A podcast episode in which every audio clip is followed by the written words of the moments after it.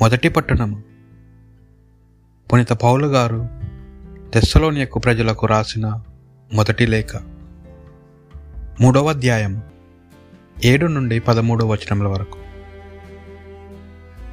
కనుక సోదరులారా మేము పడుచున్న ఇన్ని కష్టములలో బాధలలో కూడా మాకు ఎంతయో ప్రోత్సాహము కలుగుచున్నది.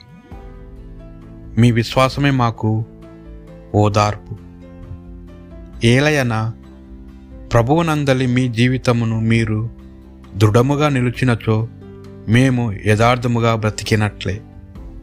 ఏలయన మీ వలన మన దేవుని ఎదుట మేము పొందు ఆనందమునకు మీ కొరకై ఆయన కెట్ల కృతజ్ఞలు అర్పింపగలము? మేము స్వయముగా చూచి మీ విశ్వాసమునకు అవసరమైన వానిని అందించు అవకాశము కల్పింపమని రెయ్యింబబులు హృదయపూర్వకమ ఆయనను అర్థించుచున్నాము స్వయముగా మన తండ్రి అగు దేవుడు మన ప్రభువగు యేసుక్రీస్తు మేము మిమ్ము చేరుటకు త్రోవను సిద్ధము చేయుదుముగాక. మేము మీ పట్ల ప్రవర్తించినట్లే ప్రభు మిమ్ము పరస్పర ప్రేమయందును మానవులందరి పట్ల ప్రేమయందును వర్ధిల్లా చేయునుగాక. ఈ విధముగా మీ హృదయములను ఆయన గట్టిపరుచును. మన ప్రభువగు యేసు ఆయన పరిశుద్ధులతో కలిసి వచ్చినప్పుడు మన దేవుడు తండ్రి అను అగు ఆయన సమక్షమున మీరు పరిశుద్ధ విషమై నిందారహితులు అగుదురు. ఇది ప్రభువాక్. భక్తి కీర్తన. నీవు నరులను మట్టిగా మార్చెదవు. నరులారా మీరు మరలా మన్నైపోండు అని పలికెదవు. నీకు వెయ్యేండ్లు ఒక రోజుతో సమానము అవి గతించిపోయిన నిన్నటి దినముతో రేయి అందలి ఒక జాముతో సరి సమానము. మా ఆయుష్కాలము ఎంత స్వల్పమైనదో మేము గ్రహించినట్లు చేయుము. దాని వలన మేము విఘ్నులము అగుదము. ప్రభు నీ క్రోధమును అణుచుకొనుము. నీవింకను ఎంతకాలము కోపింతువు? నీ దాసుల మీద దయచూపుము వేకునమము నీ కృపతో నింపుము. మా జీవిత కాలమెందల మేము సంబరముతో కేరింతలు కొట్టుదము. మా దేవుడైన ప్రభు నీ అనుగ్రహమునకు మాకు దయచేయము. మా కార్యం నెల్లా సఫలము చేయము. సువార్త పట్టణము. పునీత మత్తయ్య గారు రాసిన సువార్త. ఇరవై నాలుగవ అధ్యాయము నలభై రెండు నుండి యాభై ఒక్క వచనముల వరకు. కనుక మీరు జాగుల జాగరుకులై ఉండు ఏలయన మీ ప్రభు ఏ దినము వచ్చినో మీరు ఎరుగరు.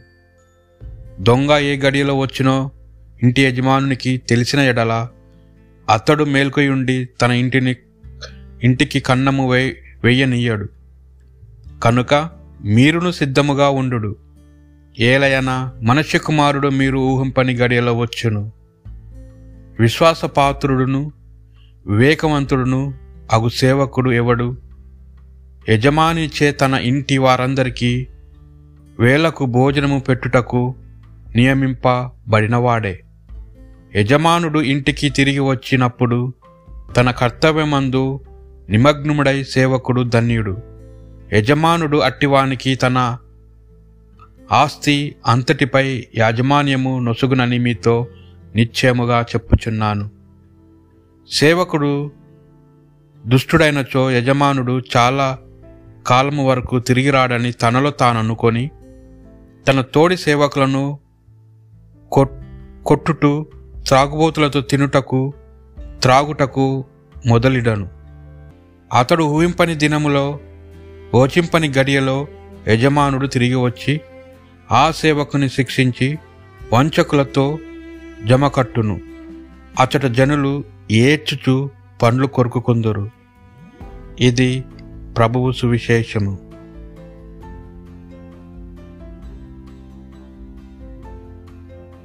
మీ ప్రభు ఏ దినము వచ్చినో మీరు ఎరుగుదురా? రెండు వేల ఇరవై సంవత్సరాల క్రితం ఈ భూమి మీద నడిచిన ఆ యేసు ప్రభు సిలువ వేయబడి చంపబడి సమాధి చేయబడి ఉద్దానుడై ఆ యేసు ప్రభు మరోసారి ఈ భూమి మీదకి రాబోతున్నాడు. ఇది రెండవ రాకడ. రెండవ రాకడ గురించి మాట్లాడినప్పుడు మనం రెండు అపాయాల గురించి మాట్లాడుకోవాలి.